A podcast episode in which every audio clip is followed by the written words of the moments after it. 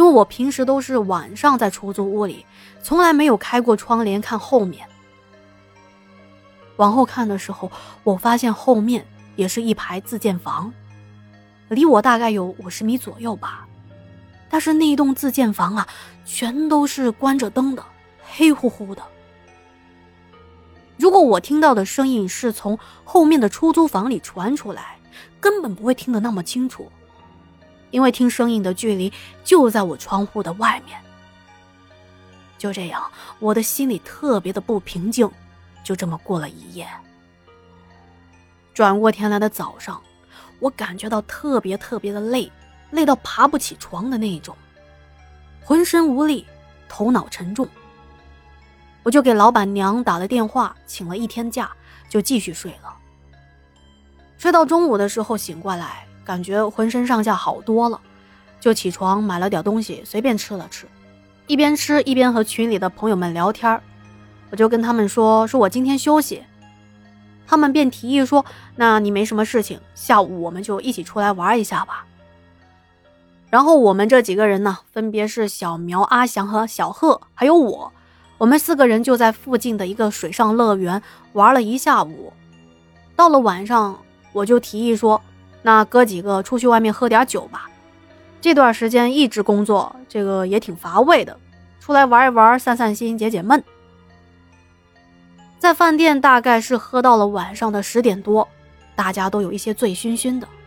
服务员就来跟我们说，他们要下班了。可是我们呢，意犹未尽，还想再聊聊天。随后就结账走人，打车到了我的出租房。我们又买了一些啤酒啊、凉菜，就坐在那儿喝了起来。刚喝了几杯吧，小苗就说：“哎，我不行了。在饭店的时候没有什么事情，可是一出门一吹到那个风，人就喝酒难受了。现在是真的喝不下去。”我就跟他说：“啊，你要是真的喝不下去，你就在床上躺着睡一会儿吧。我们其他三个继续喝。”他躺下之后，我们也没管他，就继续喝我们的，聊我们的。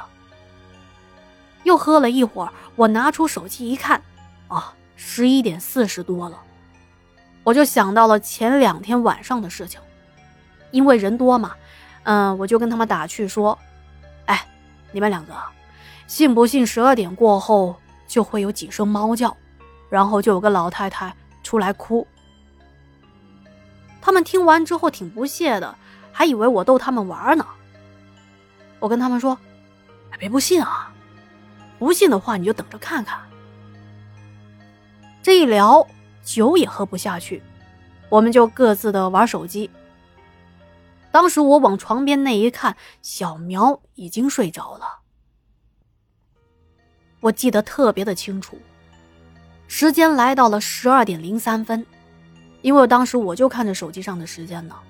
忽然一声猫叫，这一叫啊，我这酒立马就醒了。我看向阿祥和小贺，他们两个当时也有些愣了，因为没想到我说的事情是真的应验了。当那猫叫过三声之后，紧接着那老太太又开始哭喊起来。可是这老太太刚说一句，说那个你们怎么这么狠心呢？我们就听到小苗在床上开始哼哼起来，像是那种想发出声音，但是就说不出话，人也醒不过来的那种。我一看啊，他这就有点像是被鬼压床的症状。结合前两天发生的事情，我当时就马上过去使劲的扒拉他，可是他突然就从床上爬了起来。接着，傻傻愣愣的坐在那。不知道为什么，我当时想的是我的房间是来了什么东西，就想着赶紧离开这个出租房。我就冲着大家喊了一句：“说赶紧跑啊！”阿祥和小贺和我是一样的想法。要知道啊，鬼压床的时候，小苗是在睡梦中的，但是他听我说赶紧走的时候，他没有任何的迟疑。秒懂了我的意思，于是我们四个撒腿就跑。等跑到大街上，我们坐在地上缓了好一阵子，才平息了气息。我就问小苗：“我说你怎么了？刚才我看你一直在嘴上哼哼唧唧的。”接着他就告诉我，他说我躺在床上没一会儿就睡着了，睡着睡着，我梦到一个老太太哭喊着说：“哎呀，我好难受啊！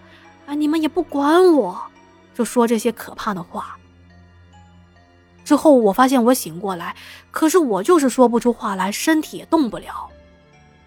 接着我就感觉到有人在拽我，突然之间我就能动了。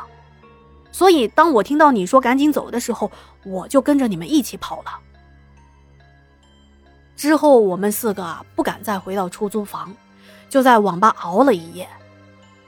第二天等他们三个回到他们自己的家，我一个人啊更是不敢回到那个出租屋。就这样，我在网吧里过了两天，再然后我赶紧去找了新的房子，那个房子比较贵。在中午之前呢，我是回到那个旧的出租房收拾行李。当时我去的时候，我发现我房间的门大开着，也就是说，我们当时跑出去的时候，房门没有关，大灯也亮着。我回去的时候，这些一切如常，也说明我这房子没有人来过。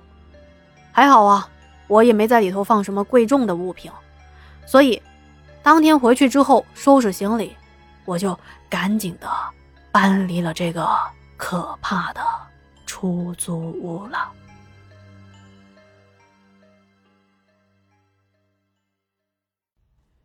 好了，今天的故事啊就说到这里了，再次感谢您的收听和陪伴。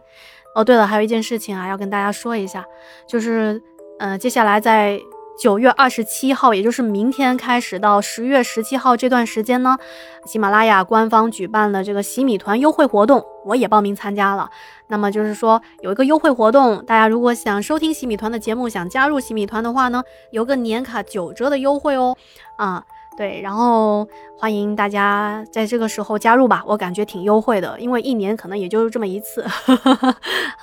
那么也感谢，就是有一些朋友在没有打折的时候也加入了天下洗米团。是的，好的，那今天就聊到这里啦，我们明晚再见。